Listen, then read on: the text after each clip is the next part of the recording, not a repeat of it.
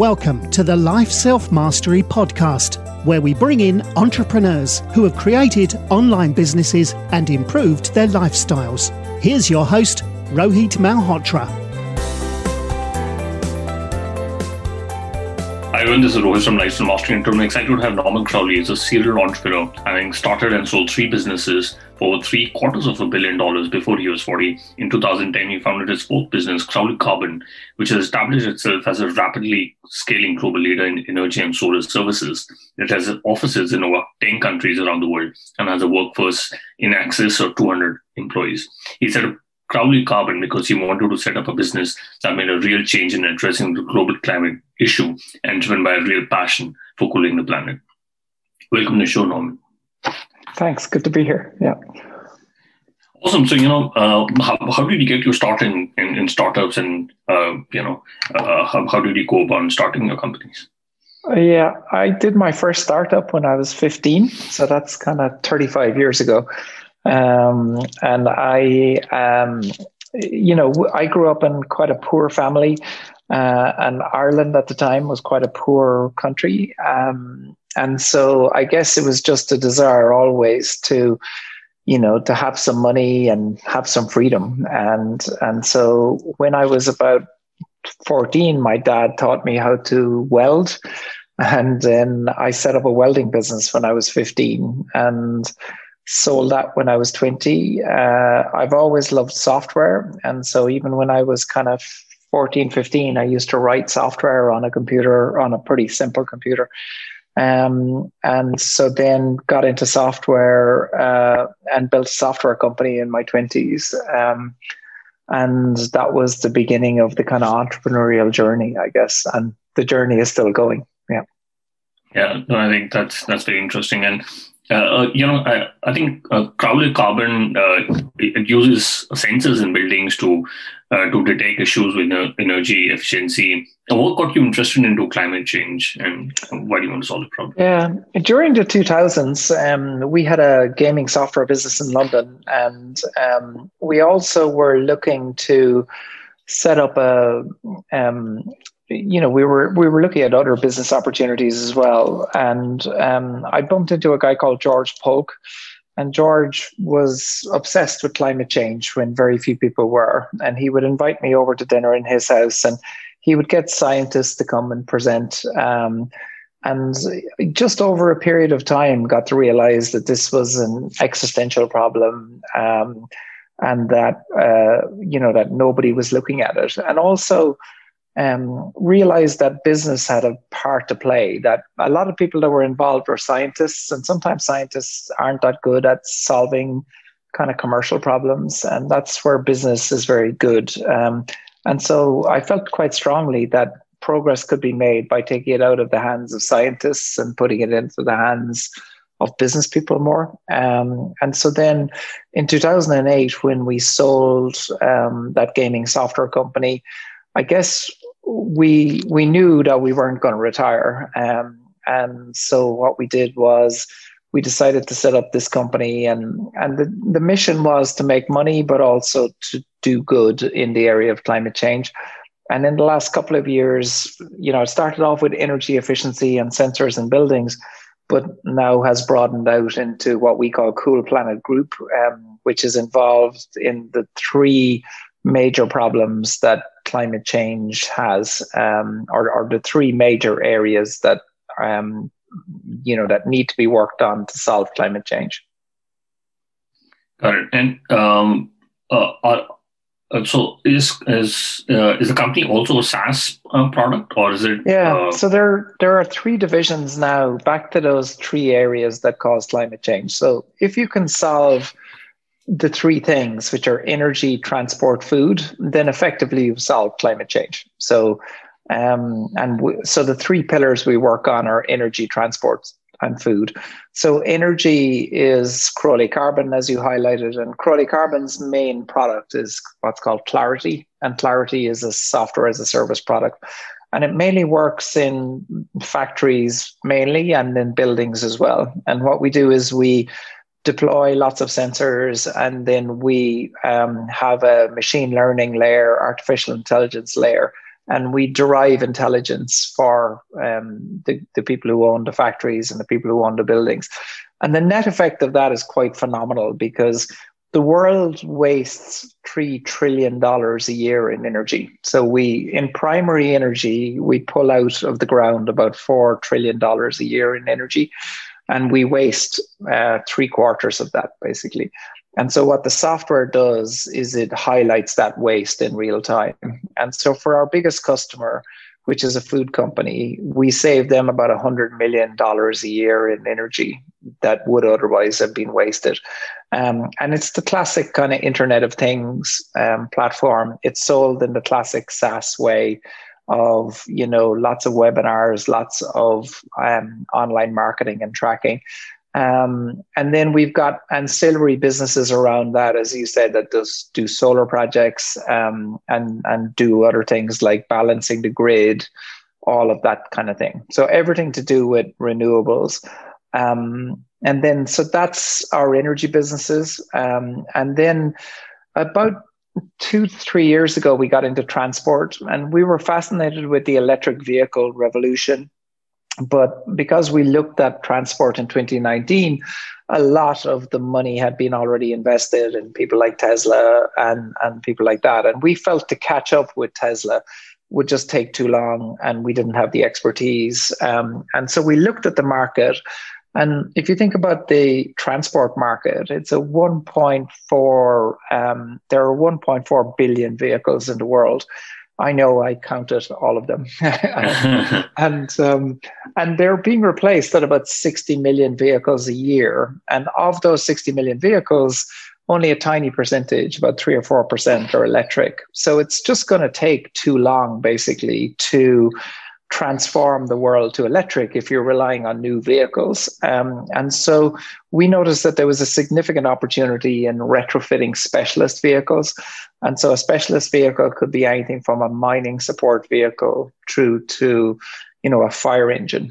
Um, and so what Electrify does is it it does that basically. It um, it it converts vehicles, uh, specialist vehicles to electric, and that could be anything from um, you know, uh, like I say, a, support vehicle all the way through to a classic car. So the thing we've become quite famous for is converting very sexy classic cars to electric. But the core business is actually in support vehicles. Um, and then the amazing thing that we learned when we were working on that is if you're if you're electrifying something like um, a very big vehicle, then the batteries in the vehicle can be as big as like a half a megawatt, you know, of batteries. And then the opportunity you have with that is to help balance the grid. Um, because when you have a lot of renewables coming on the grid, then you need a lot of storage.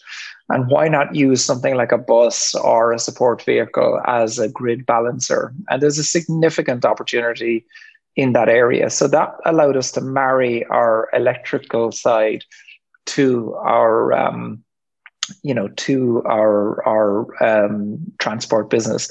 And then the final thing that we're doing is a startup in the food area. So food, principally meat, is the other big problem in climate change and the big revolutionary technology. So if you look at revolutionary technologies in the space, you think about solar and wind and battery are the revolutionary technologies of energy electrification and hydrogen are the revolutionary technologies of transport. So if if that's true, then what is the revolutionary technology in food? And the answer is uh, something that people know very little about is cellular agriculture or precision fermentation. And that's the ability to um, take an animal cell, whether it's a, a chicken cell or a, a, a pork cell from a pig, and photocopy it uh, in a bioreactor. So basically, create your own burger. Right? And that's a startup that we're working on, but that's the next revolutionary technology.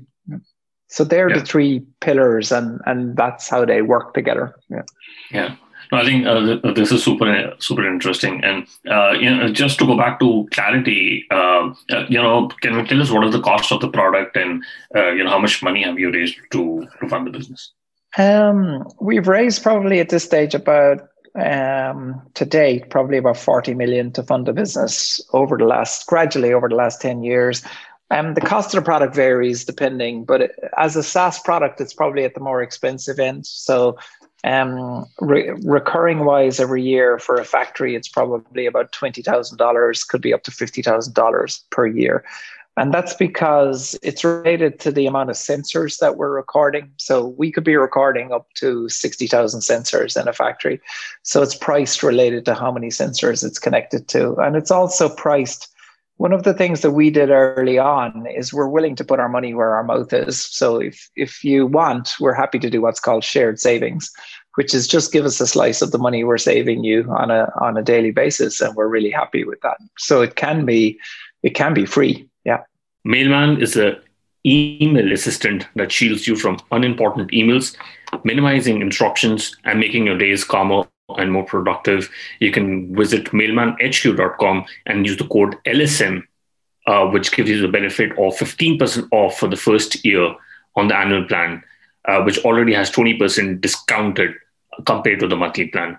So you can visit mailmanhq.com and use the code LSM. And, and when it comes to electrify, uh, how, how much are you selling the cars for? Uh, um, yeah, it depends on the car, uh, but it's not it's not cheap. Like we do a lot of high end classic cars, and they can be anything up from a hundred thousand dollars right up to a million dollars. Um, and then, um, really, though, where we're leading that business is, is the what we call VAS or EVAS, which is energy or vehicle as a service. And so if you're a mining company or if you're a transport company, then we won't sell you the vehicle. We'll just give you the vehicle and you pay us on a monthly basis. And then we handle everything to do with that vehicle. So grid services, you know, we we negotiate with the grid on the on your behalf and we sell its battery capacity to the grid when you're not driving it. So it's much it's very similar to SaaS actually, is ultimately where we're going um, where everything is just as a service. Yeah. And and do you manufacture your own batteries and uh, you know source out your own products? Um, we don't. We manufacture the level we go to is battery pack. Um, so the cells are made by mainly Chinese companies um, and a bit from Tesla. And then we build at a pack level. So we design our own packs and then get those packs safety tested. And then everything from the cell all the way up to the vehicle we do. Yeah. Got it. And, you know, uh, uh, from, from your journey, it looks like you know you moved on from one industry to another, especially from gaming to electrify and all that. Now, how do you, how do you look at uh, the learning frameworks for, for new topics? How do you, how do you construct when it comes to learning about new new things? Yeah. Um, well, I think part of being happy as an entrepreneur over a long period of time, in my case, kind of 35 years and, and will hopefully be another 10, 20, 30. The only way you can keep going as an entrepreneur is if you get excited about, you know, learning, right? If you're curious, like I didn't know anything about grid to vehicle, vehicle to grid you know six months ago and now we're developing significant expertise in that. And how we do that is we read a lot ourselves personally as executives um, but then we have a strategy group. So we would read personally about a space like vehicle to grid. Then we would learn a little bit ourselves and then we'd get our strategy team. Now that we have we operate at a bigger scale we have a strategy team and they research the strategy of it. And then the next level is we decide whether we're going to build that in house or whether it's too late and we have to acquire a business, um, or we would do a partnership or a joint venture. So there's a fork in the road, which is like learning, hand it over to strategy, strategy decide whether it's worth doing or not. Then how do we get into this space? Are we buying a business? Are we partnering with somebody or are we building in house? And then, so there's a kind of formula now for how we get into that space. But as an executive or an entrepreneur, the underlying happiness of being an entrepreneur is directly linked to learning new stuff as opposed to just I know a lot of successful entrepreneurs who just do exactly the same thing for 30, 40 years. I'm not one of those. Yeah. Yeah, very interesting. And uh, when it comes to making, uh, you know, uh, about your decision making process, you know, how, how do you make, you know, head to heart uh, decisions? Do you, do you look into data when you were looking into into making decisions? Um, I make a, a heart decision first, um, or a gut decision. I kind of go, this sounds like an exciting space and something we should be in. Then our strategy group make a head decision, so they um, they decide um, whether the economics of it work, um, and then our board ultimately make the combination of a head and heart decision, which is they take a strategic view, which is um, is there too much going on right now? Maybe we should pause this, uh, you know, or else no, we're going to do it even though there's too much on, just because the opportunity is so large. Yeah. So it's a, it's not just me. It's the, you know, it's that mixture of my heart, the strategy team's ability to do economics, mixed with the board's ability to see the entire landscape. Yeah. Interesting. And um, you, um, you, know, uh, before the call, you mentioned you uh, you've been traveling, but now you're working remotely. Mm-hmm. Uh, you know, uh, what what are some of the strategies that you've used in past year or so for, for you to enable uh, working remotely? Remote. You know, more than yeah. yeah. In SaaS and in vehicle as a service, it's been a massive change because before COVID, we would just jump on a plane. We would jump on a plane for anything, right? Like if we, there was a meeting, we'd just jump on a plane, and, and we could go to, we could go to Mumbai or we could go to San Francisco just for a couple of meetings, and that was really stupid in hindsight. Um, so in the COVID time of the last kind of 12, 18 months, we've completely transformed the business. So now all of it happens online first, no matter how senior. Like we've signed up two of the most famous car designers in the world, one in America and one in London, and I haven't met either. And yet now we have substantial contractual relationships with them. So I think now from now on, it'll take a lot of effort to get me out of our office, right? Because you can do almost anything. And we internally we say it's 80%. Like if you're going for a couple of beers with somebody, it's 80% as good doing it on Zoom, right? As it is in a bar. Because there are pluses and minuses, right? If you're in a bar, it's there's a good buzz, but then as the evening gets late, how are you going to get home? Um, the other disadvantage of a bar is you can't have a conversation with somebody um, in Mumbai and somebody else in London, whereas on Zoom you can, right? So everything that's not as good, there is a counter argument that it's equally as good. Um, and so more and more, we're just going to stay in one place. And if we're going to travel, we're going to travel for longer periods of time. So we're doing some car shows in the US with some new vehicles uh, in August. Um, and normally we would just go there for a week. But now we're actually going there for eight weeks and we're going to do West Coast, East Coast. Um, and similarly, if we're going to do Asia, we'll do a protracted period of time in Asia. So it's it's changed everything fundamentally. Um, I think, yeah. Very interesting. And um, uh, do you think business travel will really go down uh, in the next couple of years, especially when it comes to transportation? Do you think uh, it's going to significantly impact uh, the climate change? Yeah, I think it's going to drop by about 50%. Um, and, and I think if it doesn't drop by 50%, then we as entrepreneurs have failed because the, my biggest worry is that now that it's starting to come back in Europe, um, is that we will waste a lot of time. Like even our office is like 10 minutes drive from where I am now, my home. And I, I even worry now about the 20 minute round trip to the office. Like, what am I doing that for? Right. And even that every day, never mind. Like we would have guys in our UK business that would commute 90 minutes each way every day. Like just a waste is shocking. You know, never mind even European flights or internal flights in somewhere like India, like like just a waste of that time compared to like 40 minutes on a Zoom call, you know. And so yeah, we're doing something wrong if it goes back to normal. Yeah. Right. Interesting. And, uh, uh, you know, what are some of the biggest challenges of scaling the team remotely, uh, considering that, you know, you, you're scaled up considerably in the last uh, uh, year or yeah. so? We we haven't seen anything. Like we've hired um, people remotely, some amazing hires, um, and they, they like the things you have to do are like we would have done quarterly all hands meetings.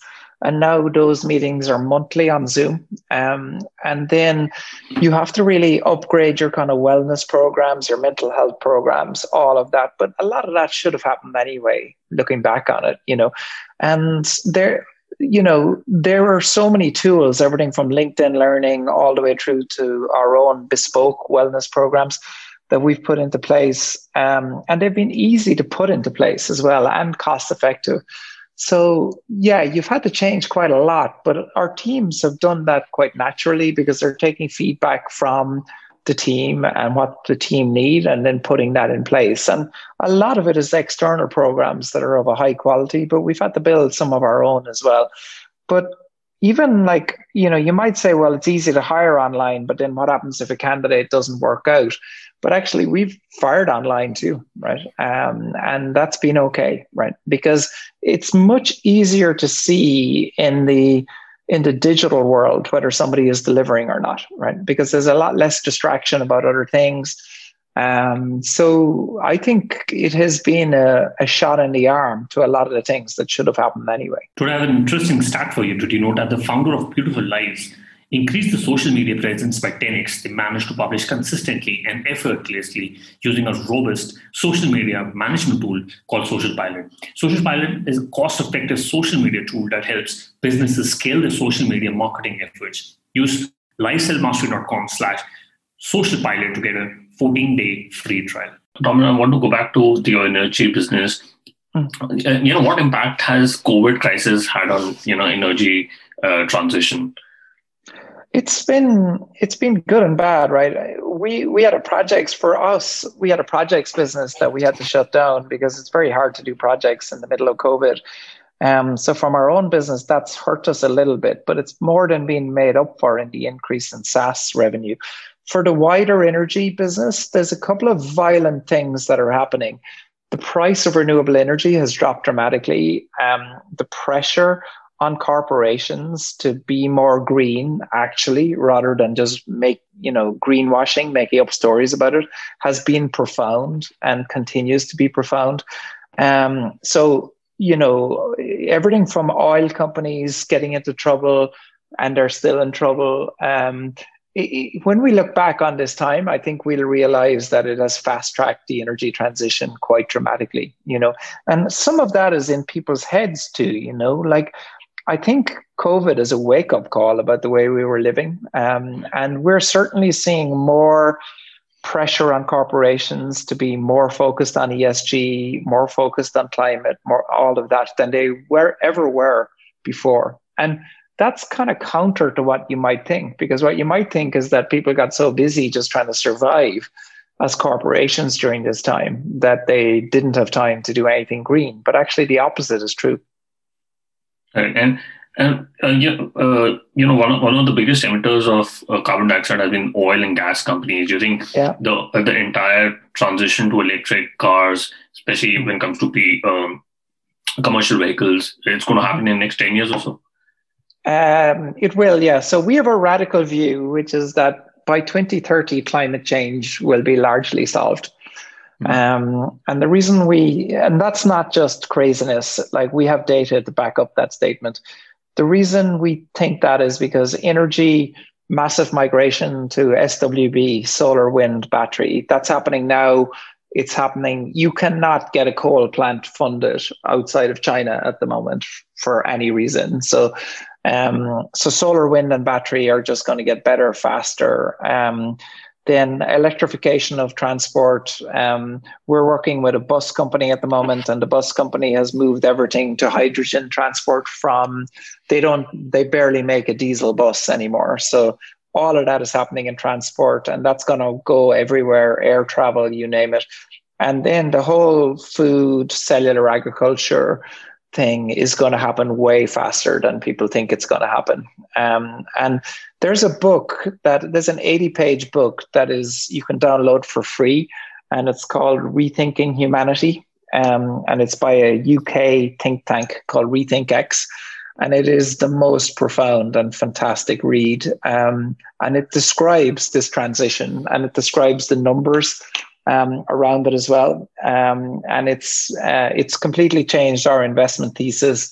Um, and the reason for that is because we can see the numbers in that Rethink X report are quite dramatic, and people would be inclined not to believe them. But actually, we can see with our corporate clients that they are being impacted in the same way as the book predicts, right? And therefore, that causes us to believe it much more than probably other people would. Interesting. Uh, we'll, we'll put that in the in the in the show notes. Um, I quickly want to do the top three. What's your favorite business book? Um. Yeah. Um. Well, mixture of business and personal. Um. David Goggins' book "Can't Hurt Me" is probably the best book in terms of just. Um, uh, you know, a fantastic read uh, about how tough you need to be in business and also personally. Um, the other one is the latest one um, by uh, about SpaceX. I particularly loved. Um, I think I can check it there what it's called, but it's it's just brilliant about um, you know, uh, and we can we can put it in the show notes. Um, as I scroll through uh, Liftoff, it's called, um, which is just a fantastic book. If you're into things green, um, Blowout by Rachel Maddow is the best book I've ever read about oil, the history of oil, and why it's completely fucked. Yeah. So. I will put that put that in the show notes. And you know, if you could go back in time when you when you started working on uh, Carbon Crowley, well, uh, what is the one thing you would have focused on, not done anything differently? I guess I'd have trust my gut a lot more in the beginning rather than just listening to other people. Uh, you have to listen to everybody, but I think trusting your own gut is better. And then also there's the thing I misunderstood grossly in the beginning is is the kind of minding yourself, right? So now, like you know, I watch, I meditate quite a lot. I um, I watch my diet quite a lot. I'm a big keto head, exercise quite rigorously every single day. So these are things that if you're not fit to do the job, um, then you're not fit to do the job. you know, and that's your mind, it's your body, and you're if you're not doing those things, you're just deluding yourself. You know, and, and at the moment, like we we can comfortably uh, do 18 hours of Zoom calls, one every 30 minutes. Right? And the reason mm. that we can do that is because we're fit for purpose. But and that means our mind is capable of doing it and our bodies are capable of doing it. Um, and like I'm 50, you know, so mm. um, but if you're not, and I, I would going back, I wouldn't, I would have done that a lot earlier in my life. You know, Jocko Willink, the famous special forces guy says discipline equals freedom. Um, and it's very true you know um, yeah. No, absolutely. I think uh, uh, absolutely right. Discipline equals freedom. And uh, do you have any favorite online tool for example gmail slack zoom. Uh, say that again. Yeah. Sorry. do you have any, uh, favorite online tool for example gmail slack zoom. Uh, i hate them all equally. Yeah um, Gmail, I we use Gmail. I hate it um, because you can't find any emails with it. Um, it's a constant source of pain. And then we generally use the G Suite, and I would term it as being just about good enough. Yeah. so no, we don't have perfect tools. We're trying out a couple of things at the moment. We're trying out Mem or, uh, for note taking it's okay. You know, we're trying out lots of things, but Slack we found was good, but not amazing. Salesforce is too complicated. We like HubSpot, you know, but I no, there's still plenty opportunity to build tools. I feel, yeah. Got it. And uh, Norman, what is the best way people can reach out to you and know more about uh, your company? Um, follow me on Twitter. I'm Norman Crowley one. Um, so that's C R O W L E Y, the number one, Norman Crowley one. Uh, and then Cool Planet Group, if you Google us, our website's pretty good and that kind of thing. And then our on the on the um, energy side, SaaS side, our uh, our marketing team are very strong. They've got webinars and and videos. It's really brilliant, actually. Great resource about energy and all of that. Yeah. Or we'll put that in the show notes. Uh, no, thank you so much for taking your time and speaking to us. I Thanks, really enjoyed my time with you. Thanks. Thanks for listening to the Lifestyle Mastery podcast, where we teach you how to start and grow your online business. For more information, visit Rohit's blog at www.lifeselfmastery.com.